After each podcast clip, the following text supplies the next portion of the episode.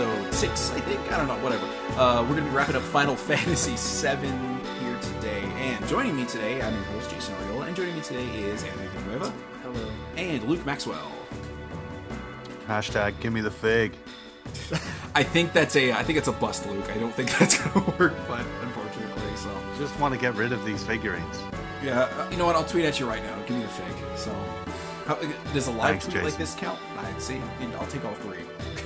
I'm sure my son will Okay, destroy cool. them in like three minutes.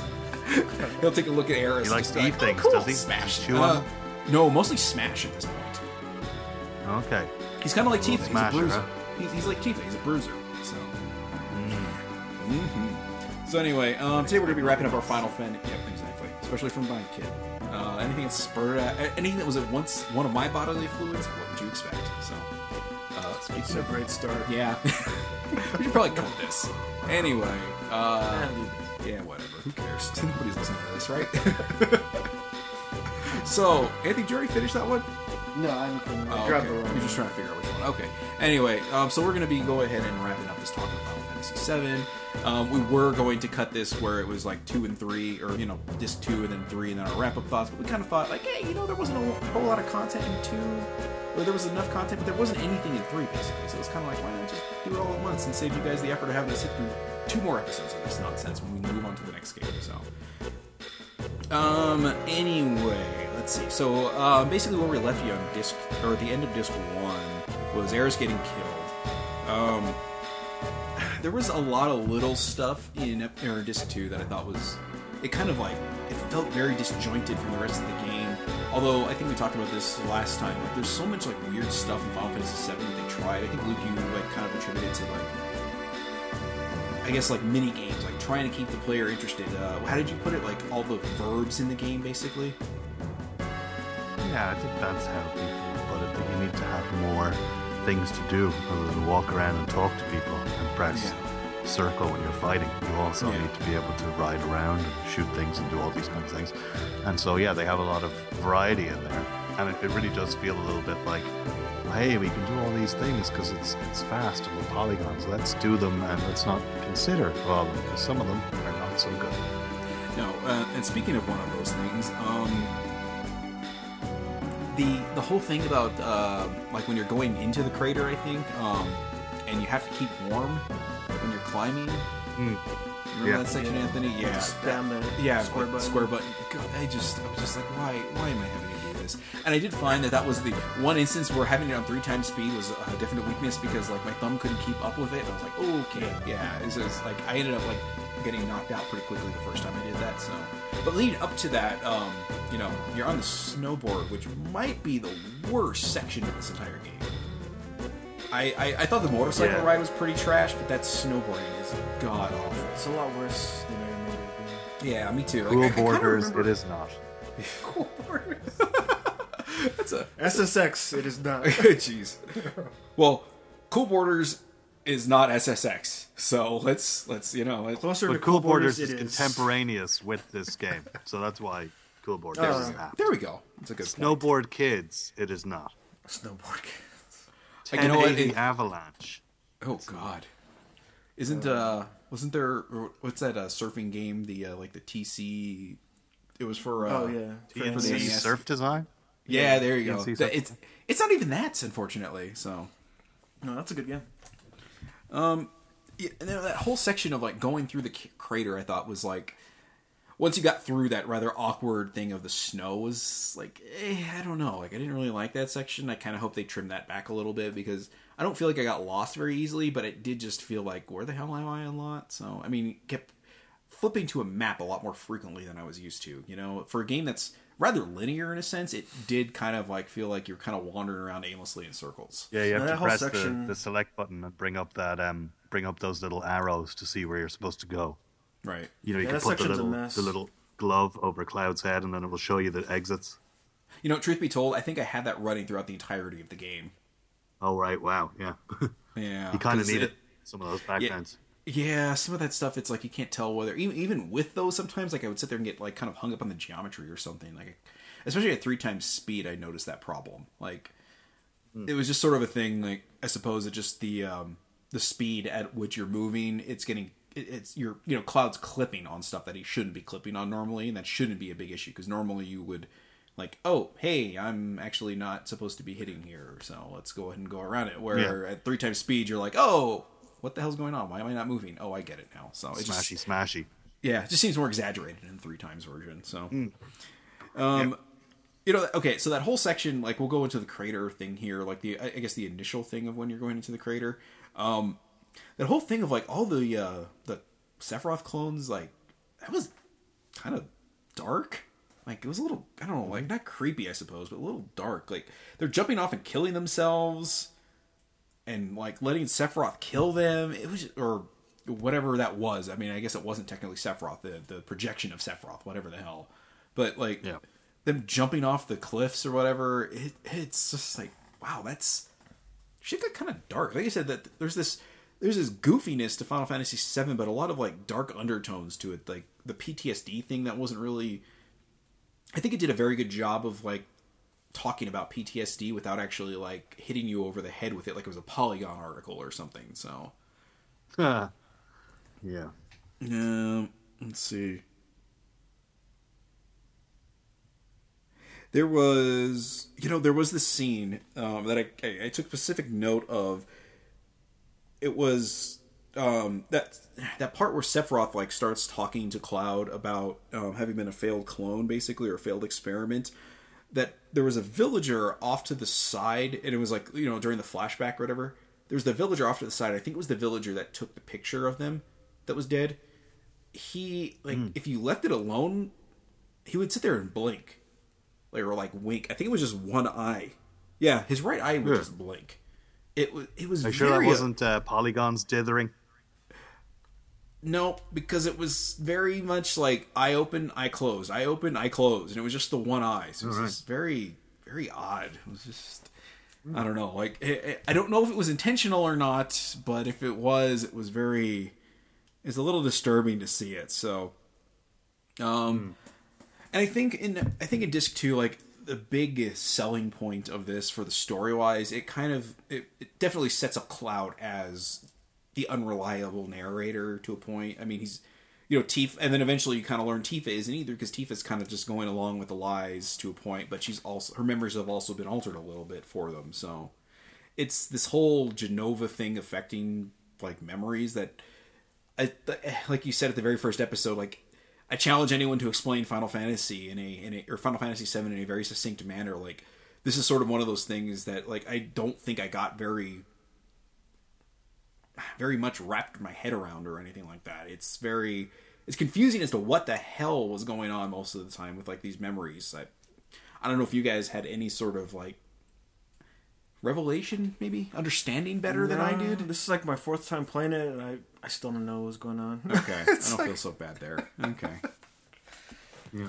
It, there's there's there's there's very much this sense of uh, confusion in this game. Like they try to tell this story, and I don't know if it was like an original script thing or maybe a translation thing that it seems to have lost something in that it it's trying to convey this story that maybe the original script or the translation just didn't convey well enough. I mean, there are punctuation errors and spelling errors throughout the game, but you still get the sense of like what they're trying to say as far as the overall tone, I guess, even if it's a little like these guy are sick or this guy are sick. I mean, you know, stuff like that is kind of throughout the entirety of the game, but the overall ex- explanation as to what the hell is going on, I felt was like lacking quite a bit. Um,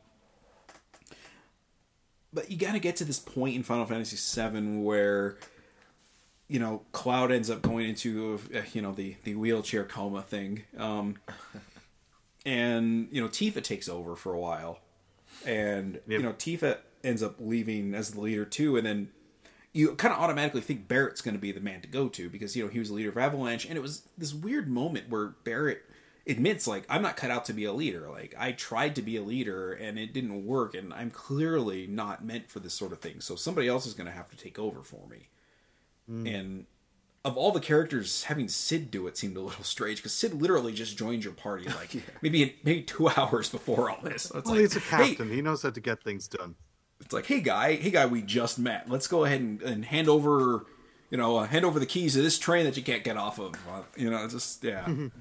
but it does seem like this. mm, Yeah, like you said, Luke. I, I, it just seems like, oh yeah, he was a leader of something at some point, so I guess we'll use him. So, although Yeah. not using uh, Cait Sith, like he was, or you know, he is a leader in Shinra, so maybe use him. But I don't. I don't And an insider, he might be able to. Uh, he's been shown to be a little bit of, uh, uh, you know, a, a turncoat Devious? in the past. So you don't want to Yeah. have you don't want to have a leader that you're not trusting.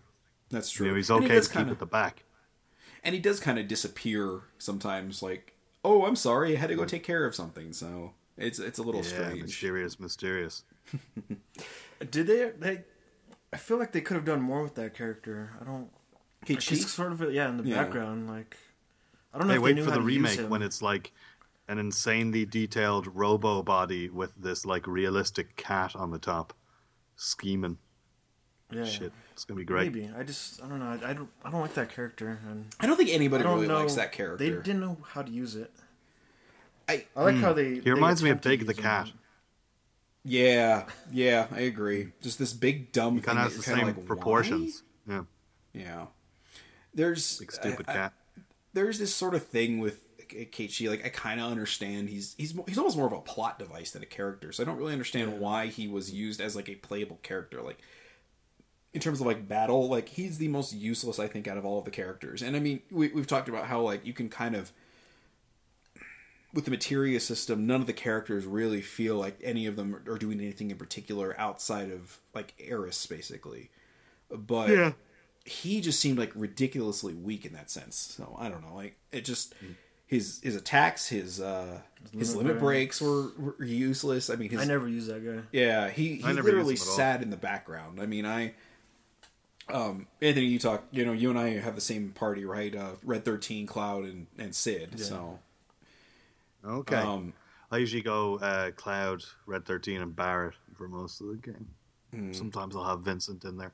Um, the thing that I find about Cait Sith, and I think a better use of him would be if you did it like he's a guest party member, and you make him strong enough for it to feel like more of a betrayal when he when he actually does turn on you. Like if he was cool and you liked having him there for a while, you'd Right. feel more about it. You know, in terms of the mechanics marrying the the plot in that way.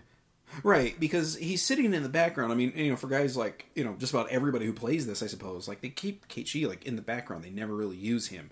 So it's it's hmm. this like betrayal of somebody that, who's been like in the background, like, "Hey, I'm betraying you." It's like, "Who the fuck are you?" okay, great. Yeah. I'm sorry. I suppose that's terrible, but I haven't used you, so I don't understand how you even know half of this stuff. But he, he's one of those characters that, like, I think could have been interesting, interesting, but but, but they, they didn't really figure out a way of using him properly, or like you said, Luke, like actually making him like feel valuable in a Yeah. fight. He had no real redemption there. So He doesn't matter. it- yeah, exactly. So, um, you know, th- there was that scene of like where Cloud is like kind of getting his memories back, where like I did, you know, I, I've kind of been on this thing of like I don't like Cloud. I've, I've never been a big fan of Cloud, and for a while, like I actually this whole scene of like the flashback of like Cloud figuring out like who he truly was kind of got me back in that sense of like you know Cloud actually I kind of do enjoy him because he was just a normal dude for a while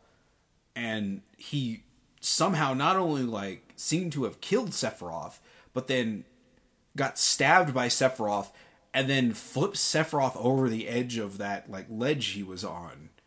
It was like you know he took a sword in the gut or wherever it was. Like you know it's a little hard to tell with those polygonal figures, but sword. it, it was like actually it was pretty impressive like okay wow cloud's actually kind of cool and like i felt bad for a long time like okay or you know i kind of felt bad as i was playing it like kind of realizing that you know all this stuff that cloud was going through in my head as, i guess as a memory like i was thinking cloud was just this guy who just lied about everything right and it kind of turned out that, or it seemed to have turned out that no, he wasn't lying about stuff. He didn't remember any of this, and his memories had just been kind of changed. And then it, and it almost seems to backpedal where Cloud actually turns out to be this like whiny little liar guy who's like depressed at himself that he didn't make it through to soldier. So we instead like started covering everything up. So it went from like mm. I felt something like I felt a little bit of empathy for Cloud for a while, and I felt kind of bad like pigeonholing him as this like guy I just didn't care about, and suddenly I did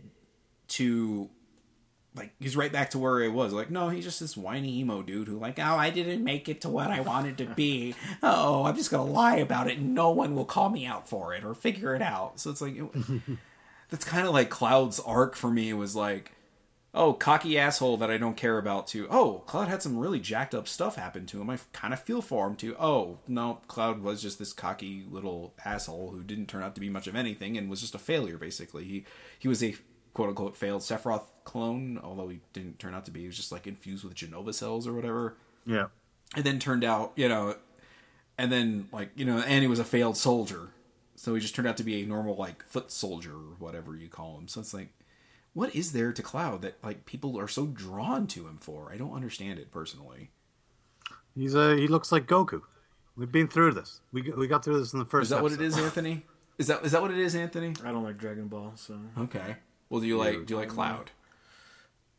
uh, How do you feel as Cloud as an overall character? I mean, he's the main character, so I think people just kind of relate to that. But uh, I don't. How do you I feel about the any feelings, mythical uh, monkey god Son Goku?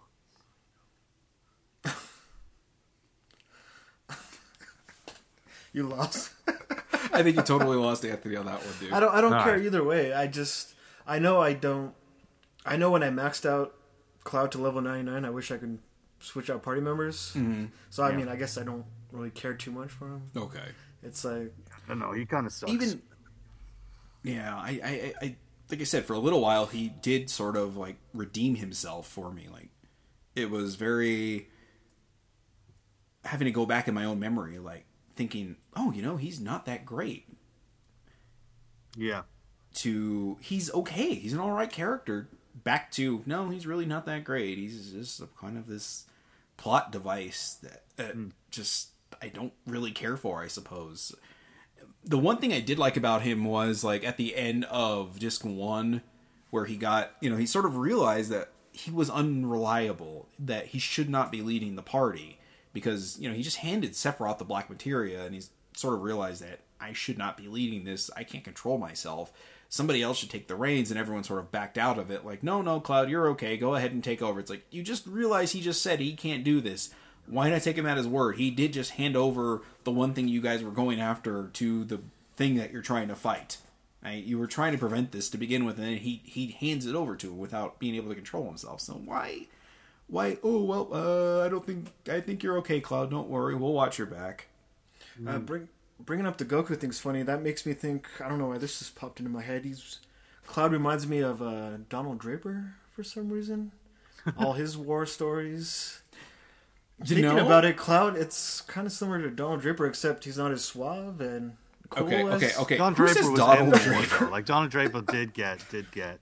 He was he was he saw some action. I don't know. I think Cloud's. I think Cloud's seen a lot, though. You know. Yeah, uh, Cloud Cloud has has seen a lot, He's so- actually pretty. No, yeah. Now that I think about it, that is a good comparison. I don't know why Goku comes into. I don't it. know why that just popped. Yeah. Yeah, yeah. I don't know where Goku comes into it. Yeah. Goku Donald- earned all his all his. Don Draper. Jesus God Almighty. Are you getting too? Are you getting too up in this Trump thing? Is that what it is? That Donald? Donald, I guess. Yeah, Don Draper. Like, Yeah, I I guess Who's, who's the I don't think they Trump called him Final Don. VII? Ooh, who is the Trump of Final Fantasy VII? Would that be um? Would that be the guy that was running the whorehouse? Maybe. Oh, Don? Corneo. Yeah, Don Corneo. Don Corneo is Donald Trump. That's great. Just fatter and yeah. And, you know, I think I remember hearing that the um, um, the like the kanji or whatever it was on his bed meant heaven. Okay. if I remember right. So that's if that's true, I kind of like him a little bit more. So, Yeah. That's um, neat. you know, I let's see. God, what was- Oh, and you know, kind of getting back to that thing where Cloud was, um, you know, kind of, or Chief was having to help Cloud rediscover himself when he fell into the uh, the Lifestream. That Lavo sound came back again. It was in there again. So I'm I, I, I wish I had kind of recorded it now so I could you know upload it. But I'm sure somebody's got it recorded somewhere. Although I think that's one of those scenes that may have been blocked from recording on the PS4, which is All right. weird.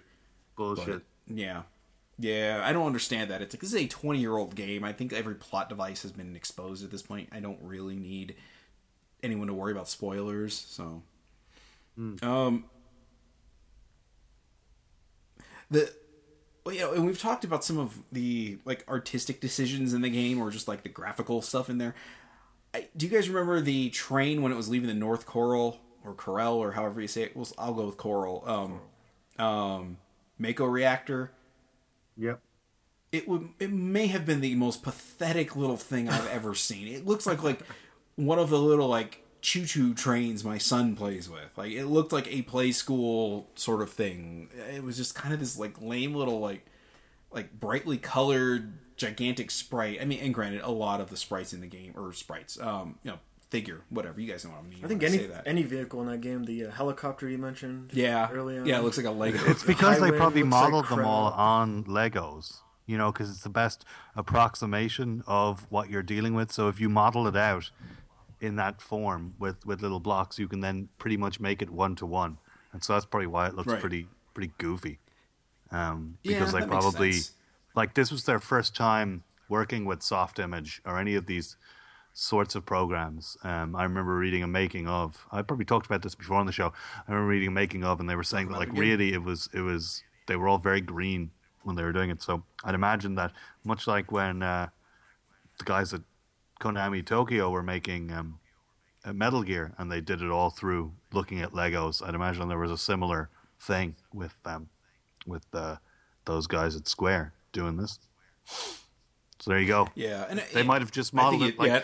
You know a few years ago we, there was that controversy that um, one of the cars in Gran Turismo if you flipped it over you could see a copyright from a uh, you know like a die kit car model you know like a, a pretend thing because really? they they had scanned it in from this model of a car this like you know uh, scale model as opposed to actually modeling the car themselves they'd taken this as reference material and so I wouldn't be surprised if there's some goofy looking Toka you know Tomy train out there that they probably took a photo of to use for this thing. That would be good. You know what? I, yeah, that makes a lot of sense, Luke. Actually, that might be the the the smartest explanation of that uh, of that. I guess artistic decision, if you will. like I've I strive for, for bravo. nothing but smarts on this show. Somebody's got to. I mean, Christ Yeah. Almighty, it ain't coming down to me and Oh, Anthony. So are we? Where are we now? He, they're in the they're in the Um, crater. right, we're kind of bouncing around here a little bit, Yeah. just because I I'm kind of hitting more like stuff I thought was interesting. I suppose. Um, Okay. Did you is there guys any, get Knights oh, of the Is there anything like you're curious? about? I did That's it. eventually. Yes. Yeah. Yeah, I got it. Did you fight the? I got it weapon? actually. Ultima or yeah, Ultimate. Ultima, did you Ruby, fight and Emerald. Ruby? Yeah. Yeah, I love that one Yeah. in the Yeah. in the in the uh, water. That's my favorite. Is that Ruby?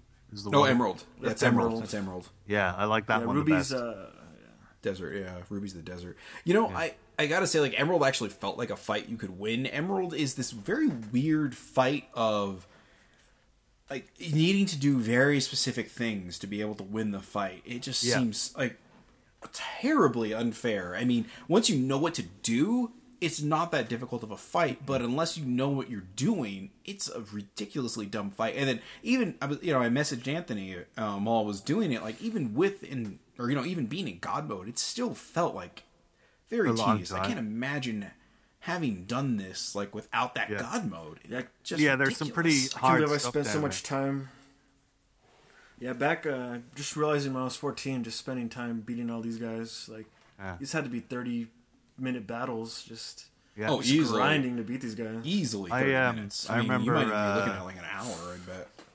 I remember us talking a little bit about um, Evan Evangelion, Evangelion a little bit um, earlier, uh, a couple episodes ago about this.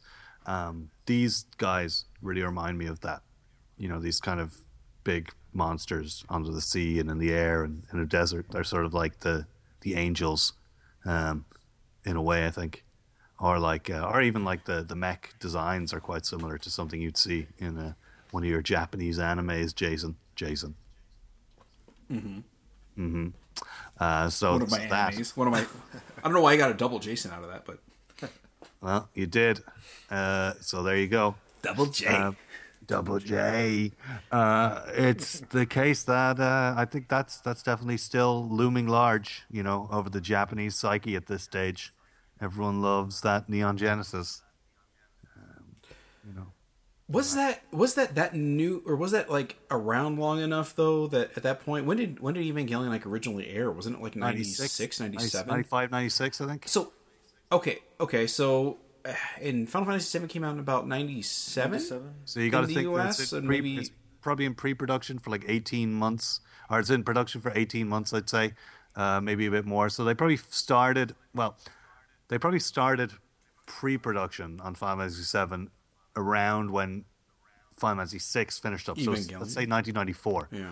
And then they probably didn't decide that they were making it for the PlayStation until 95. Evangelion's airing around that time.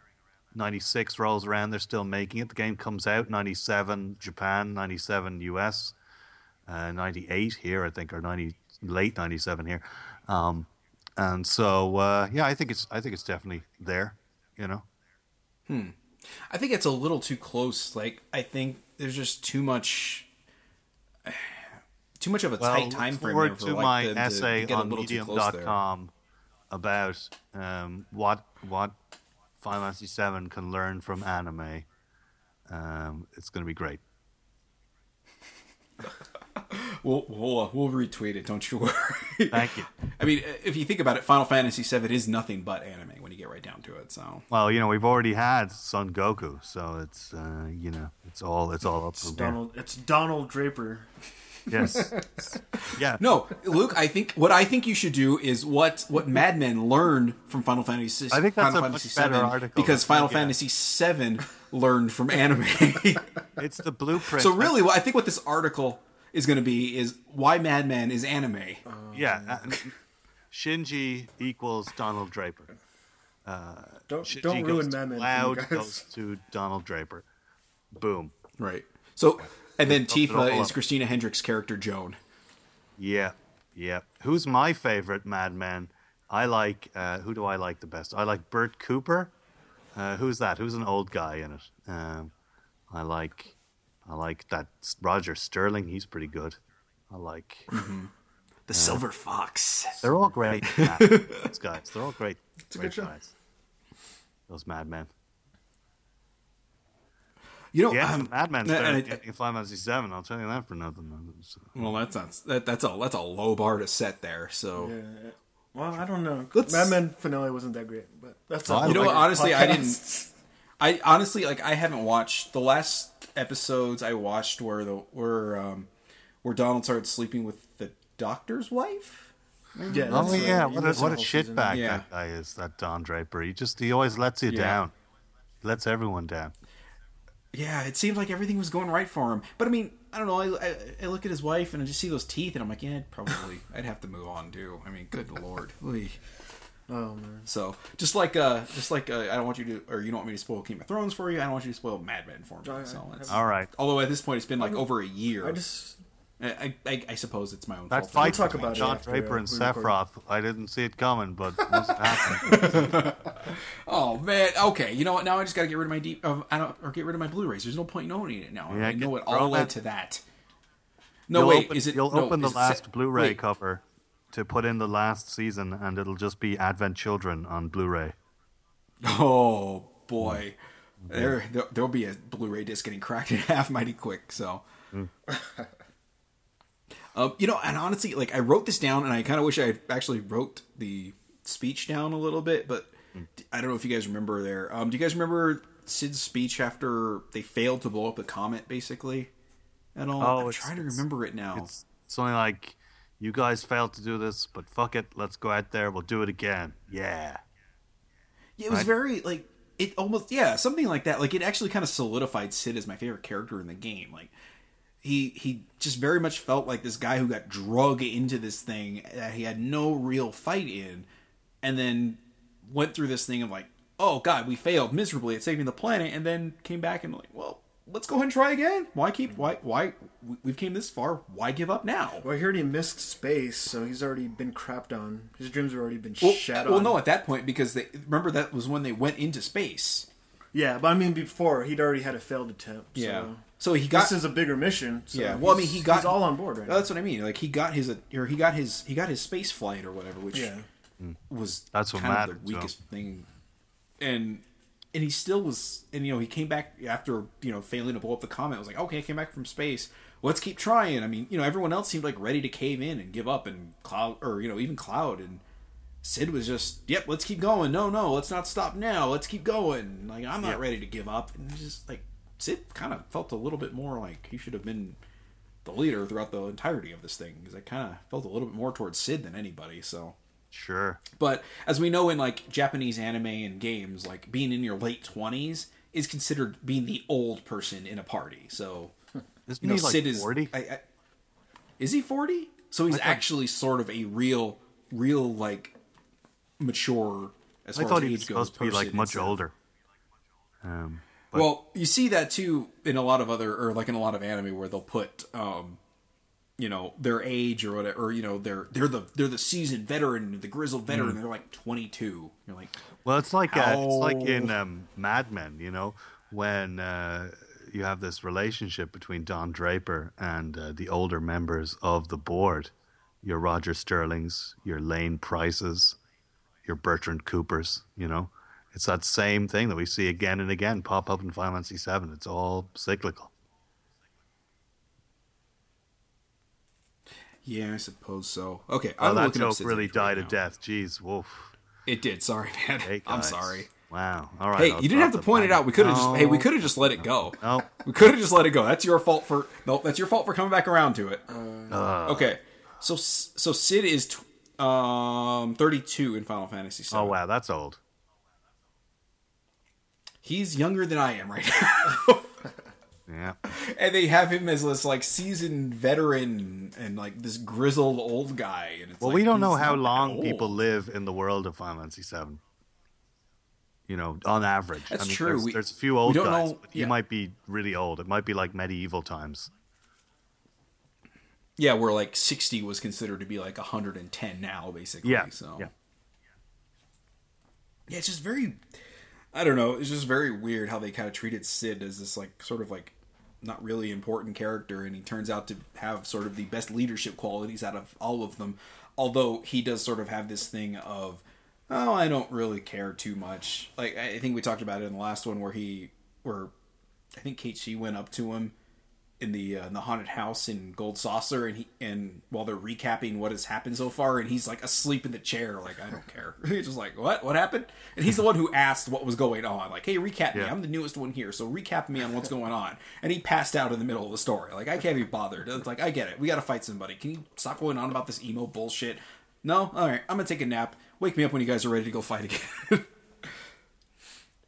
Yep. Let's see. Um, you know, one of the weird things, like I, I never really, I don't want to say never really noticed because you know it's I never finished Final Fantasy VII before, but like Yuffie pointed out, what the fuck was that? That was my surprised shriek. That was great. Have you not been paying attention to any of the conversations we've had before? Uh, I I'm like I- I, am like Cid here. I'm just I'm sleeping my way Oh, okay. Yeah. I got you. I got you. So, um, Yuffie like points out that like all of the materia in the world like has to do with like attack attacking or something like battles, and that hmm. the ancients must have like been fighting all of the time, and then Yeah. it must have been like this terrible existence on the planet for them because like everything that we sort of like hold to the ancients is battle related. So it's Yeah, it's making fire come out of your hands. They're kind of like us. Yeah. Yeah, there's there's there's no there's no real constructive use of materia. It's all for power. It's just Yeah. this weird thing that you wouldn't expect out of Yuffie. You know, There's one that makes a- you a- heal yourself. That's pretty cool. Yeah, yeah. There's a few. That's yeah, a okay. So, one. but th- but it's all like but it's all like healing for battle stuff, and it's just Oh, this very okay. weird. Yeah, because you can't. this very you've seen that you weird can't use it out of a fight situation. Like you can't just bring someone back to life with a cure or whatever in in Right. the real world. Yeah.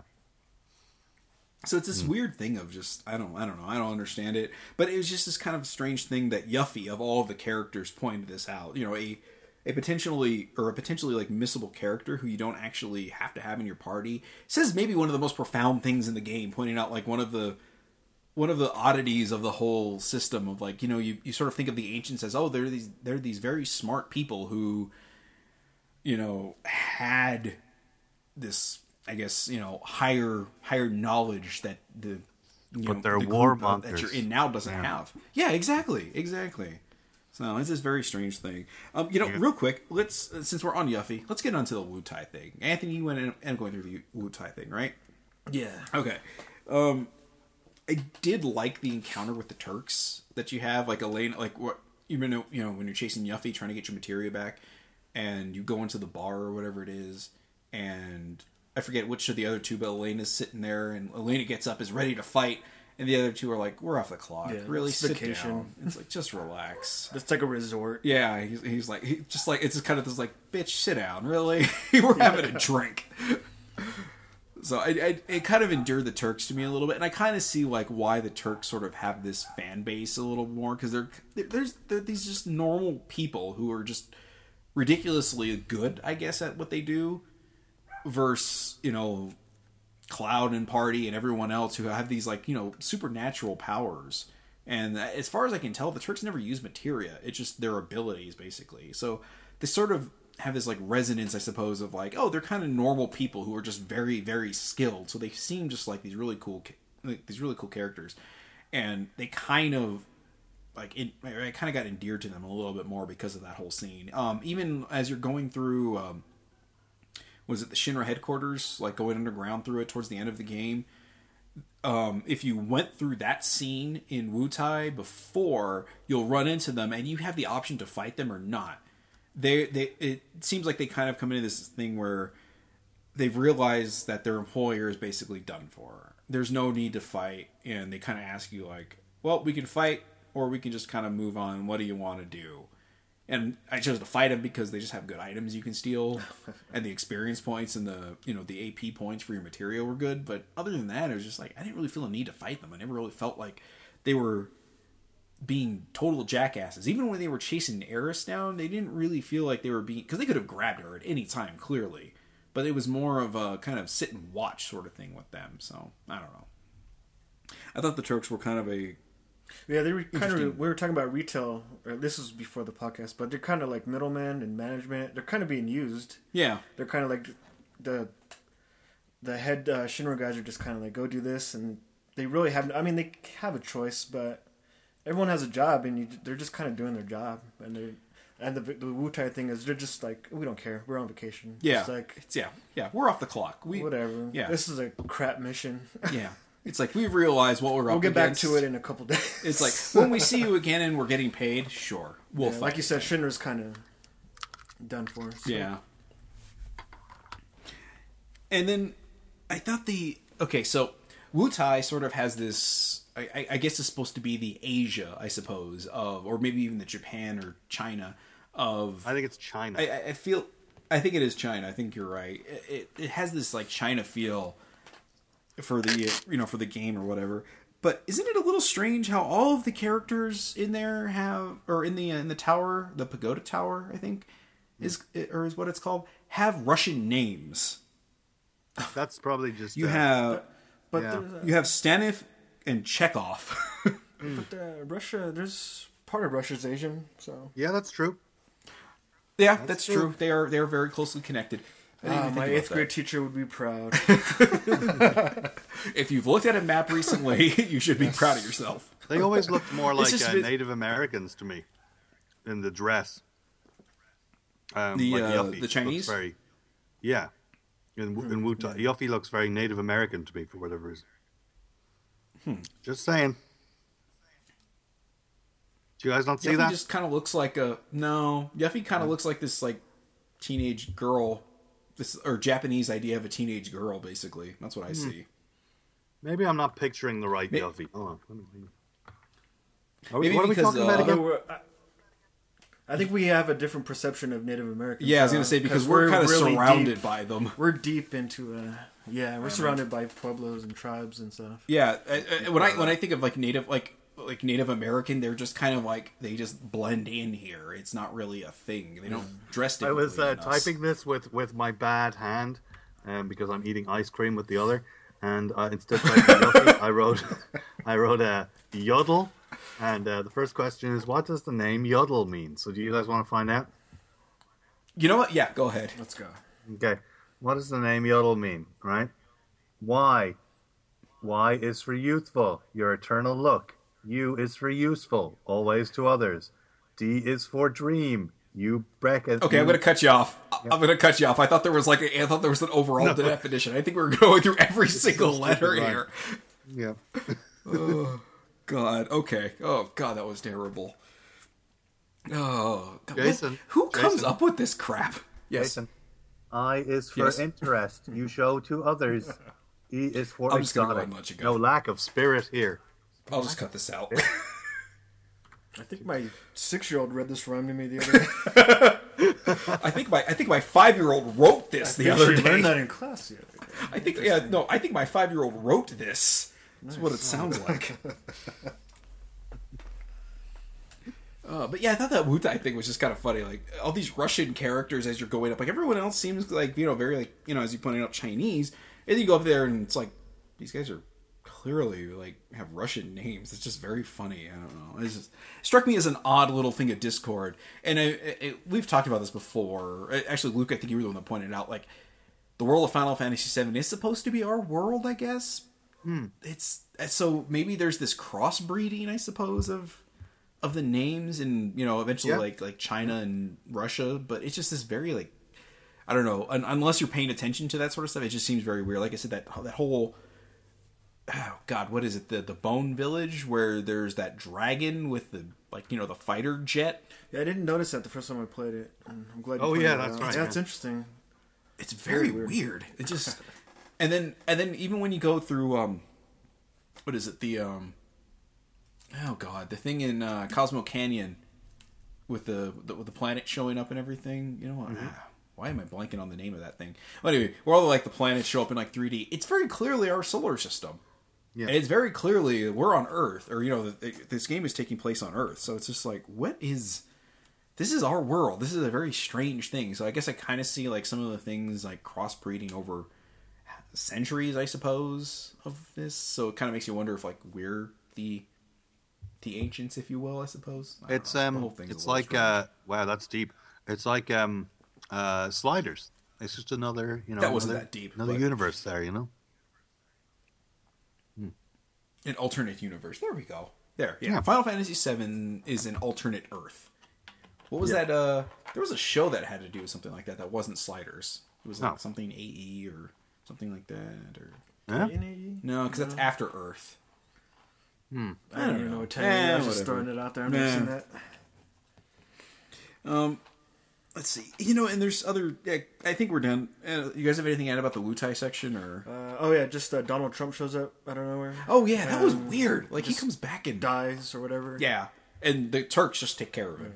It's it's Yeah. kind of this thing of like I said, they're they're off the clock, but you don't you don't fuck with one of their own basically, and they come on and just uh, take care of him It's basically. random to bring that guy back. Yeah, of all the characters to bring back, it's like why Don Cornelio? Cornelio? Is this Don Old Cornelius. Dirty Bastard was my favorite Wu Tai. Oh, dirty bastard. old dirty bastard? The ODB. There you go. Let somebody say you know me. I was saving. I so- was saving that one up. Just waiting for my moment to strike. Much like was- a you know member what? Of, much like someone who'd go through the thirty-six chambers. Um, you know. You know That seemed more like a preemptive attack. yeah. I don't know. true. Like you snuck up on it. My kung fu is strong. Um, Okay, so getting kind of back to the weapons here. Um did diamond weapon like did don't okay, so out of like all of the things that you would think would be the strongest, like maybe the diamond weapon or ultimate weapon should be the strongest. Diamond weapon seemed to go down pretty easily. And it wasn't even a casualty of getting attacked. It was just in the way of the what is it, the sister ray they ended up renaming it or whatever. it was just in the way of what um, Shinra was shooting at, which was the North Crater like force field or whatever it was that Shinra or that uh, Sephiroth had surrounding him. It kind of went down without a fight for the most part, and even when you were fighting it, it was rather easy. It didn't really seem to have any like big trouble, or I didn't really have any big trouble with like fighting the thing. I, You would I think don't a even think I to diamond weapon in God mode. would be the hardest one to kill. Right, that was kind of my yeah, that was, that was my Yeah. reasoning on that.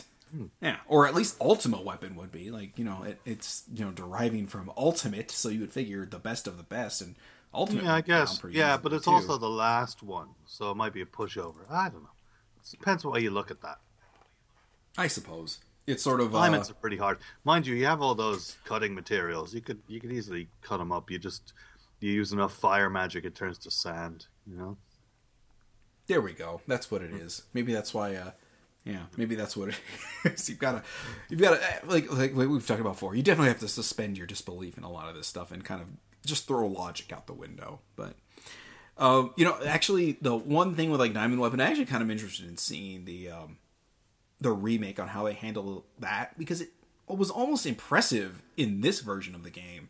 Seeing that actually redone in you know today's technology seems like it might actually be kind of cool to watch.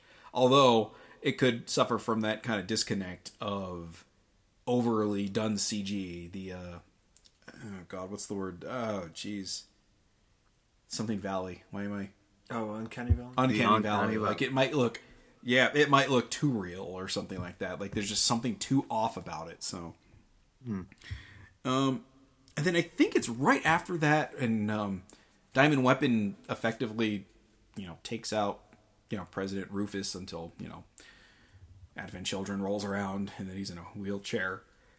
Too wheelchair seem to be a very big theme in this game. Um, um, like Cait, Cait Sith kind of really lays into Barret because you know Barret's like kind of laying into him about being a traitor or something along those lines. I forget the exact context, but then Cait Sith like goes on to him about you know, oh, you're a terrorist. You blew up all these mm. people, and do you think you really there was no casualties that you or you know that weren't your fault? He really lays into him and just like kind of makes Barret look at what he's done and I think that was probably the first time Barret's really had to like, look into his own soul, and it's by this big dumb stuff Moogle with a freaking cat on top of it. Yeah. So it's this very weird moment of Barret having to have this like reckoning of himself and everything he's done, or at least you know, as the player, like you see Barret finally kind of having to confront to what his- he is and what he's done. Yeah, yeah, having to like you know look reality in the face with that. So. The other thing too with that sister ray and the Mako cannon, um, is it just me? Or is that the dumbest possible weapon in the world that they made there? it takes so much effort to move that thing, and you can't just rotate it around. Yeah, you couldn't move it around. Yeah, if Diamond Weapon had sidestepped that fucking thing, it's like, oh, here, let me ta- let me move two steps to the left, and oop, okay, nothing. It's like it's like playing defense in basketball and just planting yourself there. It's like, okay, if you can get around me, you're good. It's like, okay, well, I guess I just got around you. So it just it just seemed like this really oddball choice of a weapon. I'm wondering if they're going to redo that at all because it seemed like you know maybe a missile or something like that would make more sense, or a smaller cannon with a like something that you can you know on a pivot point at some Yeah, or targeting system, maybe something. Yeah, not just like well, let's just blindly point this thing in a direction and go for it and hope. Because if um, what was it? Um, was it Sapphire weapon that got blown up? If that had if that thing hadn't come directly at um Junon, Junon would have been wrecked. Period. I mean, there's no two ways about it. If it had just like, oh, I'm just gonna come from the south instead of directly from the west. It would have just like, oh, there's no defense we have against this thing because clearly nothing else worked against it but um, the Mako cannon. So it's like, okay, well that's so the planet's weapons. I think we're saying are dumb. They don't know how to sidestep. They just attack everything head on and like, okay, let's go ahead and like, oh, oh, damn it, I'm beat. Maybe it's a momentum thing. Like they they're aware of that though. Shinra, they know that you know the when once they get going, they can't pivot. But I don't know how would Maybe, they? but they that? seemed- but- were they aware? I was gonna say, but they all I seemed-. I was gonna say, yeah, they all seemed kind of surprised when the weapons started showing up. So, Hmm. yeah, I don't, I, I don't know. That's that. I don't know if that's something they're gonna. I mean, reading too much into them being able to rewrite the Final Fantasy VII plot to make a lick of sense. But I think it's something that they might have to address a little bit because it just seems ridiculous that like I'm gonna keep charging forward. Hey, that thing looks like a gigantic gun. I'm gonna come right at it. It's just I Yeah. don't know, just this weird moment. So, um, Seems. Okay, so the last little thing I've kind of got of note I really want to talk about before we kind of like wrap up the overall feeling here is um it's an optional scene and I totally missed it. Um and I caught it on YouTube was the scene where Cloud and Zack are going back Oh yeah. um to Midgar or Midgar and they're in the back of the truck and like that scene was rough. I mean, the, the like you know Zack is like talking about oh I want to be a mercenary. Okay I'll be and I thought it was kind of amusing that the truck driver driving the thing was like hey that's not what I said. I said try a bunch of things basically and he's like all right mercenary it is. It's like no that's not what I said you dumb bag of bolts. Okay um and then you know I I watched the thing from Crisis Core because I just wanted to watch the video because you kind of know how it ends, but I just wanted to see it. Um, but the it was really kind of I don't know. It, it hit a little harder, I think, in Final Fantasy VII than it did in Crisis Core, where you know those soldiers just come up to Zack and just like shoot him while he's laying there. They just like pump round after round into him, and you're just like, oh Jesus, God Almighty, you know, and like that's rough and awfully gruesome. And then you know, then Cloud goes up and you know Zack is dead, and he just kind of like puts his whatever arms up, I suppose those things are that are hanging off the side of his body, whatever those polygons are supposed to be, and does that like silent like screaming motion or whatever. And then if you watch the Advent Children or not Advent Children, um, the Crisis Core like cutscene of it, it takes a lot of that away because Zack isn't dead yet, and Cloud and him will have a conversation, and it's just like, come on, you ruined a lot of that moment. I just thought the the succinctness of Zack getting killed and then Cloud like crawling his way over to him, and seeing him dead there and him just screaming basically was a lot more fitting for that moment than what they did in Crisis Core. And that's kind of another thing I'm worried about with the remake is that they're going to do more of that basically. I totally forgot about that uh, whole scene.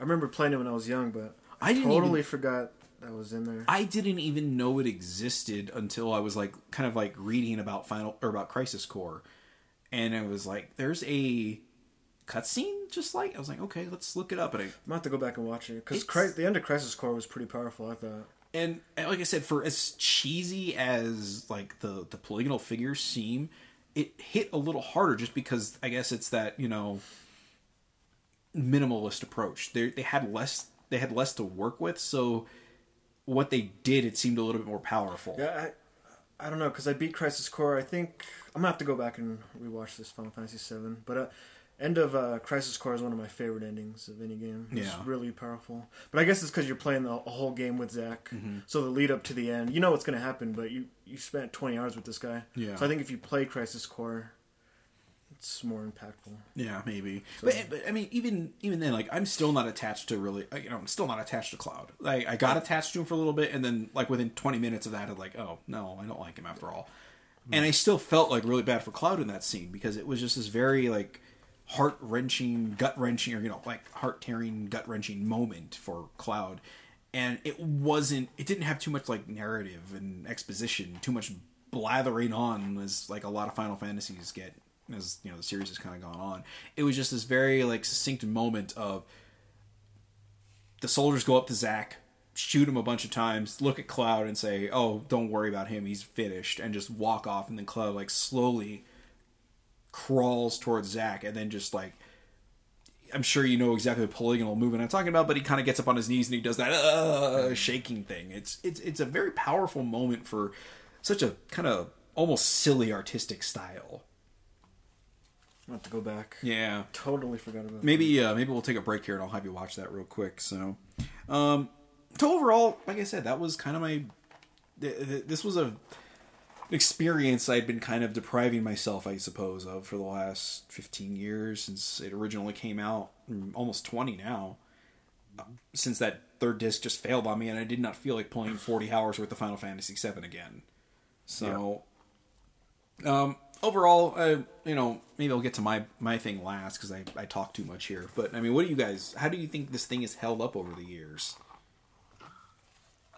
I think you you you get out what you put in in a way. If you can get caught up in in one aspect of it, it kind of will pull you through. So like if you can get into the leveling or the the tactics of the fighting, it can still work its magic on you. But I think that a lot of the the seams show much more than they did even before, and it, it just it's it's difficult because of the the incongruity of it and how uh, you know incomprehensible a lot of it is. It's, it's not a very cohesive experience, but I think that depending on what you want out of it, you can you can still manage to to have a good time. Yeah, I'll, I'll agree with that. I uh, I find a lot of fun in the battle system for some reason, but uh, I found out at the end of the game though that three times speed kind of killed the game for me because I remember playing it when I was younger. I remember it being a lot longer of a game, and uh, if you just kind of fly through the the story bits, it's a pretty short game.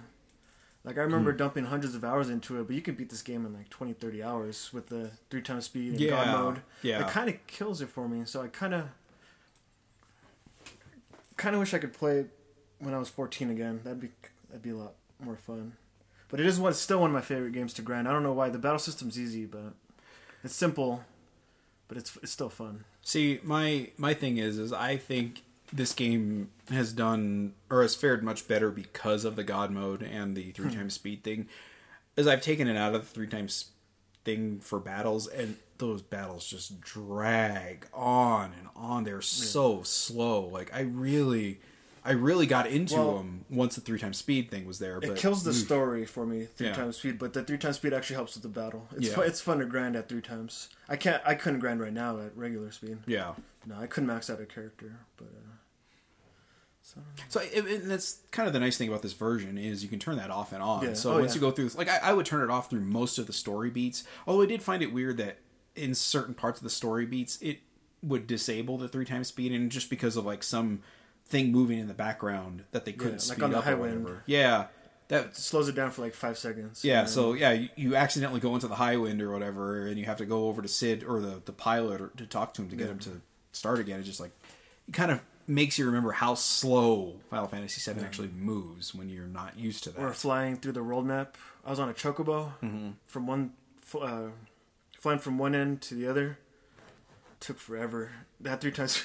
Even know, with even it- with three times speed. yeah, yeah, that's but turning it off though is just drag. Oh yeah, I, I I tried to do it a few times, and it was just like this. The high wind felt so slow compared to the two um, airships in Final Fantasy VI. Like the Final Fantasy VI ones, like you felt like you were just like blowing through the world and nothing flat.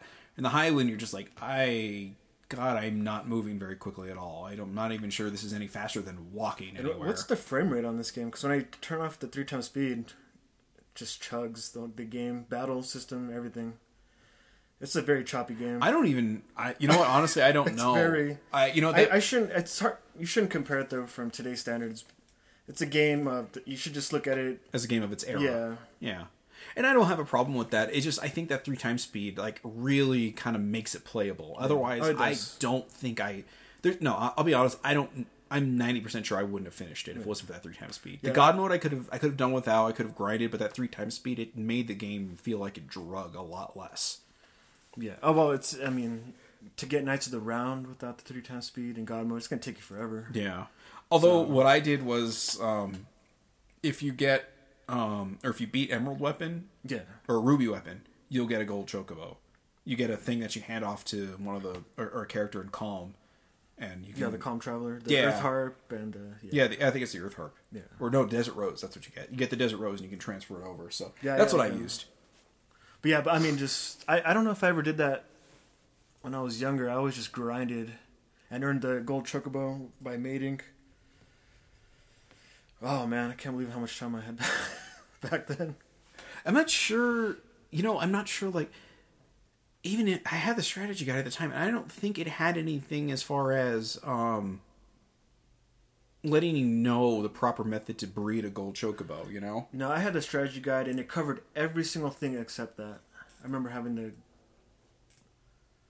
go online. I don't even know how. they figured it Yeah, because I mean, you know, in the late '90s, you know, game FAQs wasn't what it what or you know what wasn't what it is now. So it's I don't know. It's this very it's this very like tedious process if you don't know what to do. So I don't know. It's it's kind of this thing of I'm glad the guide was there, but as soon as I found out from Twitter that you could you know that you got a thing for a gold chocobo there, I was like, oh, I'll just do that rather than this stupid thing. And of course, I had a I had a black chocobo at that point, so I was like one away from getting hmm. the gold one. But I was like, oh the hell with this. I don't have to you do actually made it in this game. what? You made it chocobos in this. Yeah. This playthrough. Yeah. Oh, I didn't. Because I didn't at know- I didn't even touch that. I didn't know about the uh, about the gold chocobo thing until after the fact, until I got that far, and then I was like, "Well, I need a break from this. I'm gonna go do something else." And I think that's when I started grinding on, uh, or you know, starting trying to work on gr- or, uh, Ruby Weapon, and that's when somebody tweeted me that, "Oh, hey, you don't have to do that. You can just go ahead." I was like, "Oh, well, I'm gonna do that instead." No, I So- Hey, what, what did you what did you so what did kinda- you do, Jason? You went oh oh, oh I went, oh, yeah, Cool. yeah, yeah. That's great. nice. So, all right. So I think that kind of wraps up the overall thing. Let's go ahead and take a quick break, and we'll let's, let's talk a little bit about. Uh, you guys have both played Crisis Core, right? Yeah, it's been a while. Okay. No. We, we can kind of briefly talk about it. You haven't played Crisis Core? No. Okay. Well, I haven't either. Maybe we'll skip Crisis Core, but let's talk about Advent Children a little bit. All right. So let's take a quick break. Anthony, I want you to see this uh, Crisis Core ending, Oh. or no, the uh, the Final Fantasy? yeah the Final Fantasy VII thing. So Right. and then I'll yeah. All right, and we'll be back.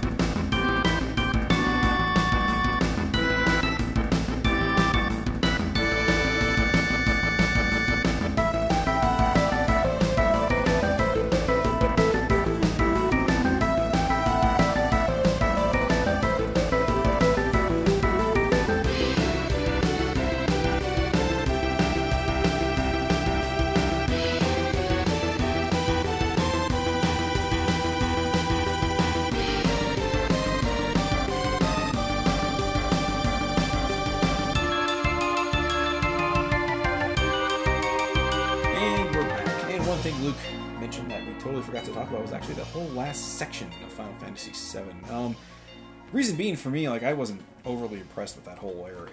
It it was it just seemed like this level or this whole area that you just really had to be kind of high level at, and if you weren't playing in God mode, would be not ridiculously hard, but pretty tough.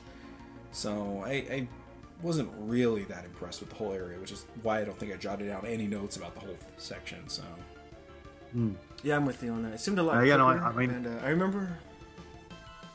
Sorry, go. No, no, I, I, I- I agree with you completely. It seems a lot less impactful Yeah. than it did back in the day. Yeah.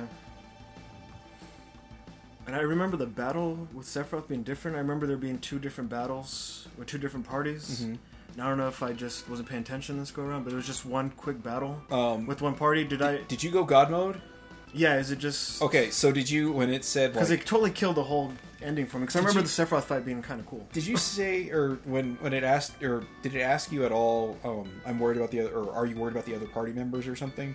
I think so. Yeah. You just said no, or they're fine or something like Yeah. that. Yeah, that's when you switch over to the other party. Alright. so you totally I remember missed having that. a lot more fun and it being really hard when I was younger. Like, oh my god, like Yeah, just a real struggle to f- beat Sephiroth. And then in this game was like was like a two minute battle.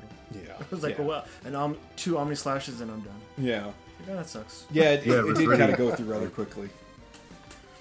Oh, Okay. Yeah, because with Red 13, Cid, and Cloud, you basically have like, as long as you're using Red 13's like, God, what is it? Um, his level three one, the second three, one, yeah. yeah, the It's one Cosmo that hits multiple times. yeah, Yeah, hit, it hits I did once the exact for same nine thing. thousand nine hundred ninety nine, whereas the other one will hit like fifteen times for Yeah. eight hundred and something to a thousand something. So it's like, yeah, that doesn't make any sense to do that. So, um, yeah, the, the whole the whole ending sequence, like, it was just kind of like, meh, with it. And it just didn't overly impress me. And then that I, I think we we didn't even mention it. Like the ending, I just was not again not really impressed with the ending there. It just was kind of there, like that whole section of like.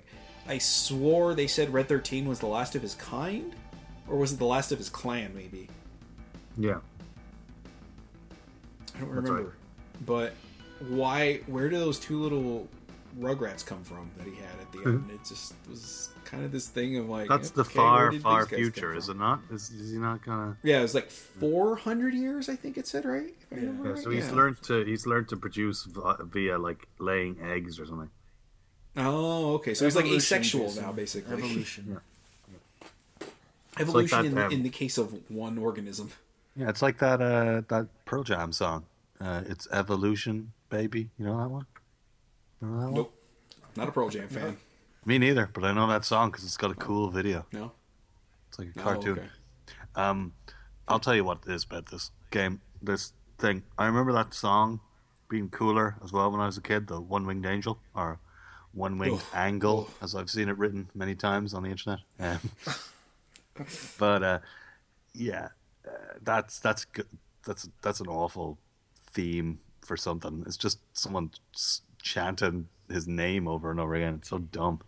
It's like Yeah, you know, in the in the long lost episode of uh, of this podcast from its early days, when I ranted about the wheelchair coma and how much I hated Final Fantasy VII for the first time, it right. that song was just one of those things that like I hated about about the game. It's just it was not good. I really like thought it was bad. Um, you know, especially like when you compare it to like Kefka's theme, which maybe was a little goofier at times, but Kefka kind of seemed a little goofier, whereas Sephiroth, I don't know, he went from this. I want to say almost like not relatable, but you kind of feel bad for him character. Like he felt like a normal person who was just overly strong, I suppose, compared to everybody else. To all of a sudden he's this batshit insane jackass who wants to destroy the world. Whereas Kefka was just always sort of this batshit insane jackass who wanted to control the world, but he was mm-hmm. almost comedic in that sense. Not not funny, but just like, oh, okay, he's a little crazy. Yeah. And Sephiroth was just like this, I guess, overly angst-ridden character, kind of like Cloud is. So I don't know. I I think as soon as that whole like as I said wheelchair coma seg know, section kind of ended, I it, that's sort of where Final Fantasy like as a plot sort of lost me. Like I just stopped caring a little bit more, and you know, and then Sephiroth, when you think about it, really isn't even that big of a threat throughout the whole game because you don't even Sephiroth doesn't even really come back until or doesn't even come until the uh was it like the third disc basically? Like everything else you're seeing is like visions of Sephiroth or something. I, I I'm still not really sure what the hell those things are. And to a point I guess maybe Advent Children sort of explains it. Are they those failed clones or whatever that are cocoons or whatever? They're larvae or however they explain them and then they take the form of Sephiroth? But like you know Sephiroth phases in and out of walls. He you know goes through not just walls but like floors and just disappears at will. But he still seems to manage to like physically actually kill something which is very strange. I don't understand really where or what these things are and you know i guess we can't really take the game that seriously to a point but it just seems like there's this gaping hole as to like well what the hell were those things that kept popping up that were sephiroth? Because if they weren't actually sephiroth because he was locked in that that materia crystal or whatever it was up until the end of the game or towards the end of the game, then what the hell were those things? I mean, were they pieces of Jenova? Were they clones that sort of butterflied into Sephiroth? I don't. I, I still don't really know what the hell we were fighting half the time. Yeah. And, you know, Anthony, you've played this game far more than me, and you still and you I look don't and you look as lost as I do. So I don't feel too bad about still that. I have lost. a clue. Hoping So- you can help me out. Okay, well, no, I got nothing on that one. So it's I don't know.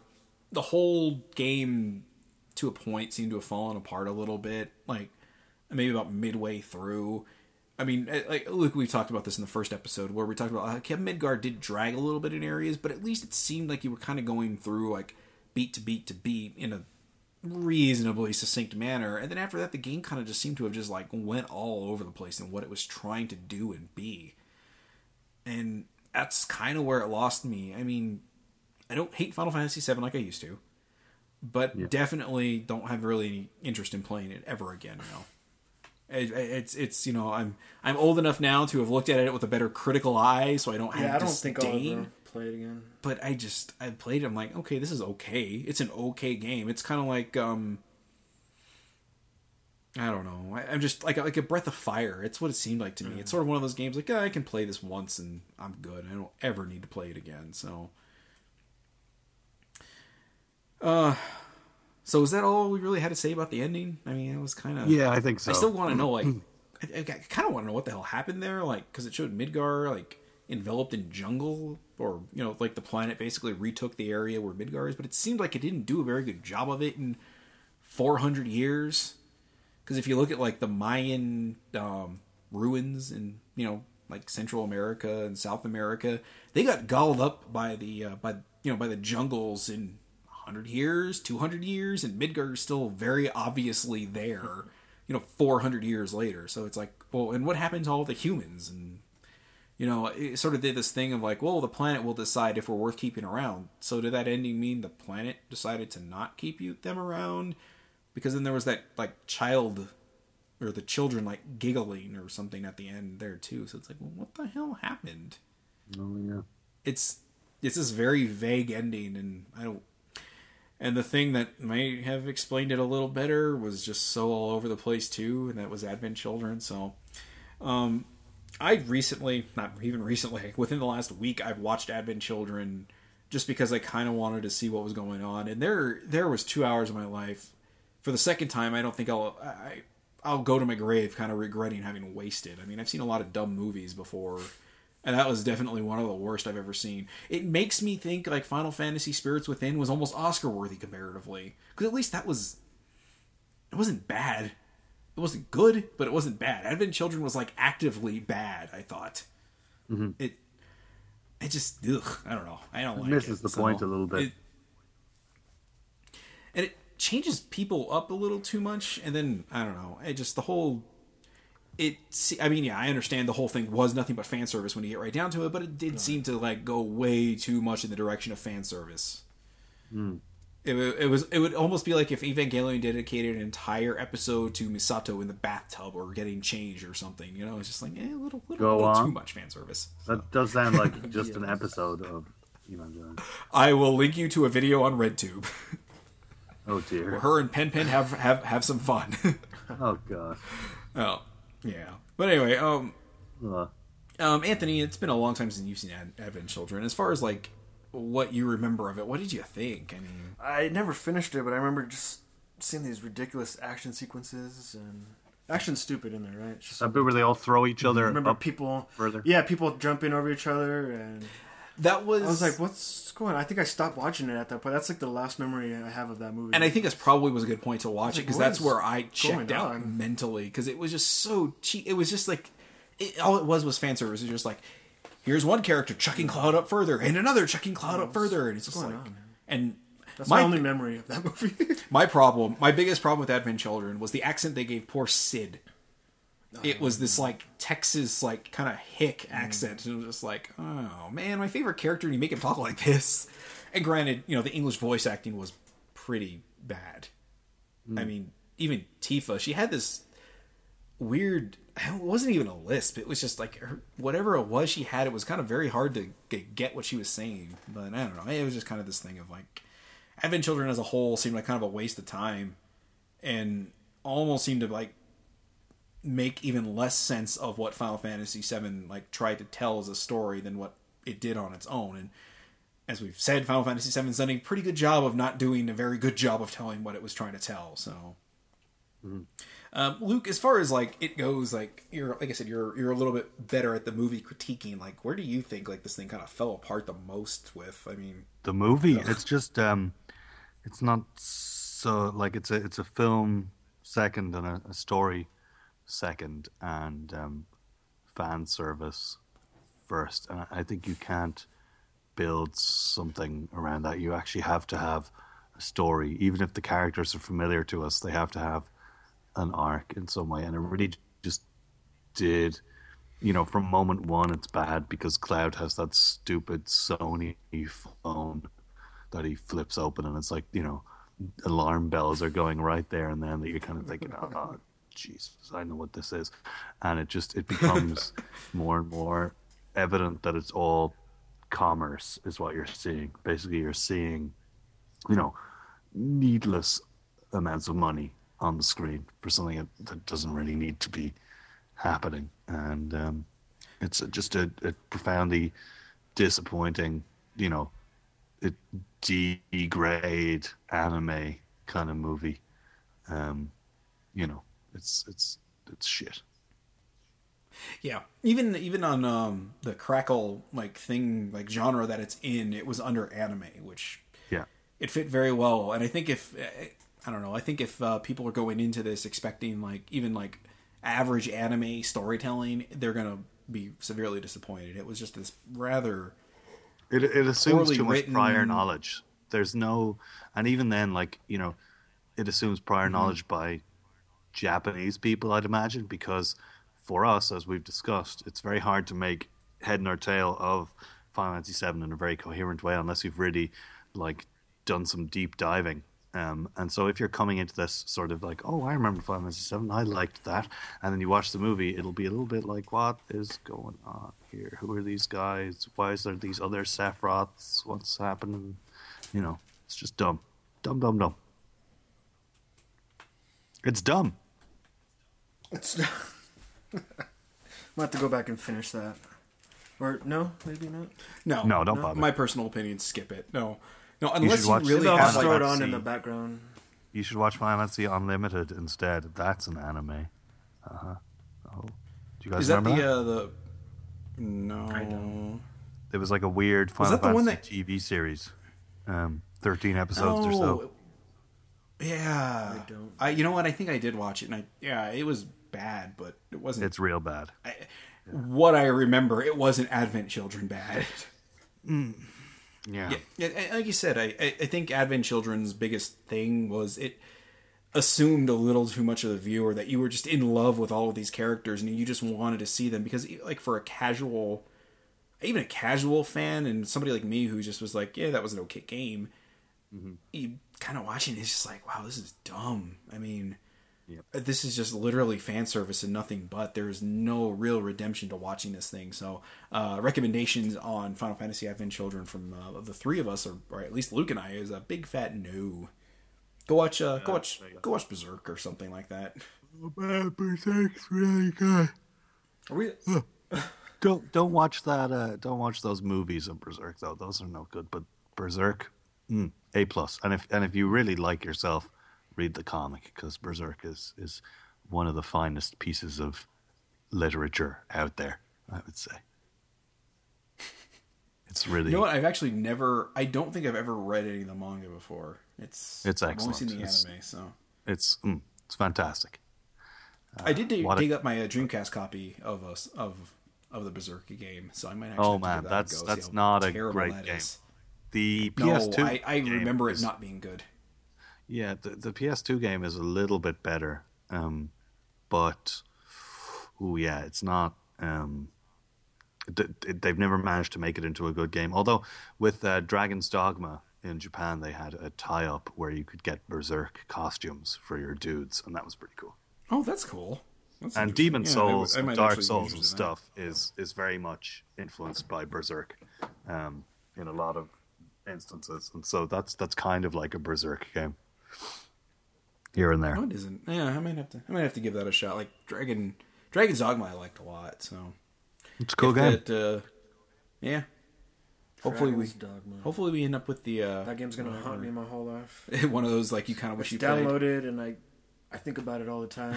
Anytime I boot up my PS3, it's there, but I just can't start it. I don't know why. It's- but I, Yeah. it's a game I want to play. It is one of those games So that much. I would very much like a remaster of. That would be PS4 nice. I would definitely or the play Xbox One. So It's on the, it's remastered it's on the definitely one of PC. those should come. You should uh, you should play it on your new PC. I'm not gonna play it again. And again, remember what we said: if it's on a console, I'm not gonna replay it on a PC. My PC is good enough to handle Yeah. decent stuff, not high end. Ah, Okay. Uh, you know, um, Yeah. the one that haunts me on my PS3 is uh, Yakuza 4, which I still haven't got around to finishing. I don't think I ever I will. Think I played. I think I played one of the Yakuza games for the PS3. It was probably the first one, whichever one that was. Two, or three, three, yeah, three. the first one. and I just I didn't get into it the first like hour, hour and a half, and I just kind of threw it off to the side. Never, never tried it again. For shame. For shame.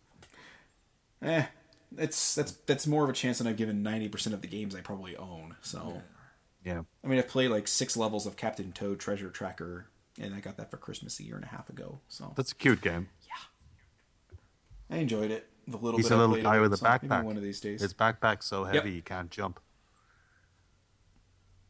I thought it was just because he was uh, an inept character, basically. So, anyway, we are way off Final Fantasy VII. So let's go ahead and wrap that up. Um, yeah, there's not really much else to say about Final Fantasy VII, unless we want to get into Dirge of Cerberus, I suppose. Or Which, the remake. uh, yeah, well, I guess remake wise, I just there's a lot I hope they do, but I, there's a lot I hope they don't do. Like, I hope they don't turn into Oh. Advent Children. The one thing I know about It's looking kind of like that. Yeah, I don't know. We'll see. I mean, I hopefully they'll have some restraint. The one thing I know about Dirge of Cerberus is um, my friend Nicole Ferry did a let's play of it on YouTube, and she gave up about six episodes in because it was so bad. So that probably speaks to its quality. I will say one of the I'm not going to name names, but one of the original founding members of this podcast slash website uh, tried to sell me on it very hard because he said it was like Final Fantasy VII meets Devil May Cry, and he loved the game. Wow. Had, Yeah. had this had this fella ever played Devil May Cry, or you know, a good game Um, before? You know, for the most part, I totally trusted his taste in video games up until that moment. Um, Yeah. We had been working together for a few months and there was a few games we had connected on and I was like, wow, I was the only person that knew about this thing. I'm glad you knew. And we, we, we Yeah. got to talk about them a lot. And then he said that and I just, my heart sank. I was like, oh, oh shucks. Okay. And that's why he's no longer Yeah. affiliated with the website. Dirge of Cerberus. Yeah. Dirge of It, you know, what? it was probably we were talking about it one day and I was like, oh, you know what? That's right. You did like Dirge of Cerberus. I don't think we can be friends anymore. Step. No, that's that's one of those games that I don't care how how interested I ever got in Final Fantasy VII. Like Crisis Core, I, I want to go play it now. Dirge of Cerberus, I have zero interest in. I, although the one thing I do here that's not redeeming, it does actually have a Cait Sith in that game a little bit more. Yeah. It fills him out, like gives him more. Would you a role. call it? Um, the producer of it said that he was really influenced by Half Life Two when he, when he made the game, or by Half Life maybe, which is just uh, makes no sense to me whatsoever because it's you know That is a weird thing to say. the furthest thing away from from that. Um, yeah, Yeah, but in that everyone I was suppose inspired. you shoot in both of them. I guess that's something. That's similar. You shoot things and there's a story. I suppose Yeah. that's kind of maybe Yeah. what he was going for. I don't know. Yeah, I think maybe that was his first shooter he ever played, and he was like, "Hey, shooting guns is cool. Let's let's tack that on to Vincent." 'Cause Maybe Japanese loves Vincent. people don't. I- uh, Oy. the the common thing is what is like Japanese people aren't into um, first person shooters a lot. shooters. Yeah. Yeah, that's the that's the the So common. maybe that was kind of the thing. Yeah. Maybe that's what it was. Was he he got the taste of Half Life and thought, "Oh, we can make a shooter better than this." And there was a well, Quake I, I arcade don't think it's happened yet. at one point. Did you guys ever see that? Really? Yeah, No. it was pretty gnarly. Well, there was that game, God, for the 360 and PS3 that was like just a Japanese Gears of War, Quantum Theory. Quantum- Oh, yeah. Was it Quantum Theory? No, Quantum. Was it Quantum Theory? I think it's Quantum quantum. Theory, yeah, something, yeah, maybe. that sounds right. Is that it? That's That's a dumb something. It was a game, isn't it? Quantum. It looks Theory? like it. loo- It looked like You the you're not thinking of Infinite Quantum Conundrum? Undiscovery. No. No, that's a puzzle game. Yeah. the, uh, Quantum Break. No, that's the one that just no, came that's out for the. that's a new game. No, Quantum Okay. Theory is Quantum indeed a video game. It's a third-person that's, shooter video game for the PlayStation 3 and Xbox 360. It is developed by Yep. Team Tachyon and published by Tecmo. Yeah. Oh, actually, that was a cool. There was one cool thing in that where you could like throw the other character at enemies, right? Um, that was fun. I played the demo, and that was enough that I didn't want to play it. So it just Yeah, I think that and didn't Vanquish come out at the same time? And I remember Vanquish I, was better. Kind of different games. But Yeah. I th- yeah, I think, I think Vanquish overshadowed. And I, but I think like I think Vanquish even sort of in that thing like it put in my head like, oh, here's another one of those Japanese shooter games that they just don't understand what makes a good shooter. So I think I never, yeah, Yeah. I never played You it. couldn't be more wrong. They they understand. I don't know. People so tell me Bayonetta is good, so Bayonetta is mm, mm, Bayonetta is a fine piece of literature. Uh, Bayonet is a fun game. yeah, it's- I enjoy great. Bayonet. I've never, I've never been into those like crazy hack and slash kind of games. So I also The guys who made Devil May Cry Quantum games, so Break- I like those. Or not Quantum Break. The guys who made Quantum Theory also Quantum made Theory? uh, Undead Knights for the PSP and Rygar for the Wii. Hmm. There you go. and the Rygar for the Wii was just a sort of like redone port Yeah, so of the PS2 game. That PS2 game, if I remember right, wasn't bad, but I ugh, it's been so long since I played it. Like it's been a long time since I played that. Yeah.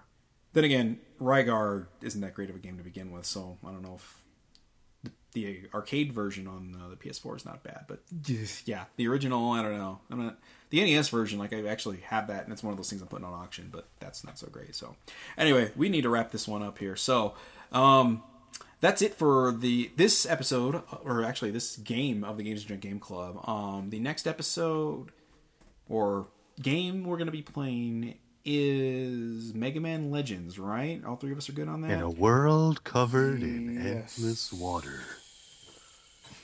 So it, we're going to take a little while longer to get this one out because Anthony's got some stuff he's got to take care of. But we'll, I think Mega Man Legends will be the next one. Um, in the meantime, we'll get a, another podcast up if I have to do one solo or something just to kind of keep keep something going up there. Um, failing that, well, I'll figure something out. So anyway, um, thanks for listening. And oh, plugs, of course. Uh, Luke, go ahead and plug. Oh, uh, check out movieexpress.org and um, there you'll find a podcast. Hopefully, someday there'll be a podcast there again. But in the meantime, you can go back and listen to over 150 episodes worth of gold. Um, it's a really fantastic podcast hosted by me and my good buddy, Connor Mahud. And uh, we do a great job. We are, I'm going to say, Ireland's premier film critics. You guys can check that out to see if it's true. But um, believe me when I say that uh, it's a good time. I would agree. What definitely, you know, no, not even. It's the only movie podcast I listen to. So, and I've even listened to a few, a, or I've even watched a few movies based on your guys' recommendations, like Edge of Tomorrow. So, Oh, cool. It's a good movie. yeah. Yeah, You guys haven't one. ever covered Creed, have you? Uh, oh, did we talk about it in our year? Oh, because it didn't come out here till this year, till till 2016. okay. So we didn't cover it in our year-end wrap-up show. But we both, uh, needless to say, we we both really enjoyed it because um, we did do a Rocky special before. We did Rocky Balboa and the first Rocky in one episode before, and um, you know th- those movies are very fond, uh, close to our to our hearts. You know, so well worth a look, I think. Yeah, Yeah. Creed's and a great hopefully, movie. You know what? uh, Take that as a suggestion. Um, maybe next time you guys do a podcast together, I would like to hear you guys talk about Creed a little bit. So, Yeah, Creed. That sounds good. yeah, because I like Creed a lot. So, anyway, maybe we'll talk about that here off the air anyway. Um, so, thanks for listening, and we'll talk to you guys next time. Rocky. Balboa. Yeah.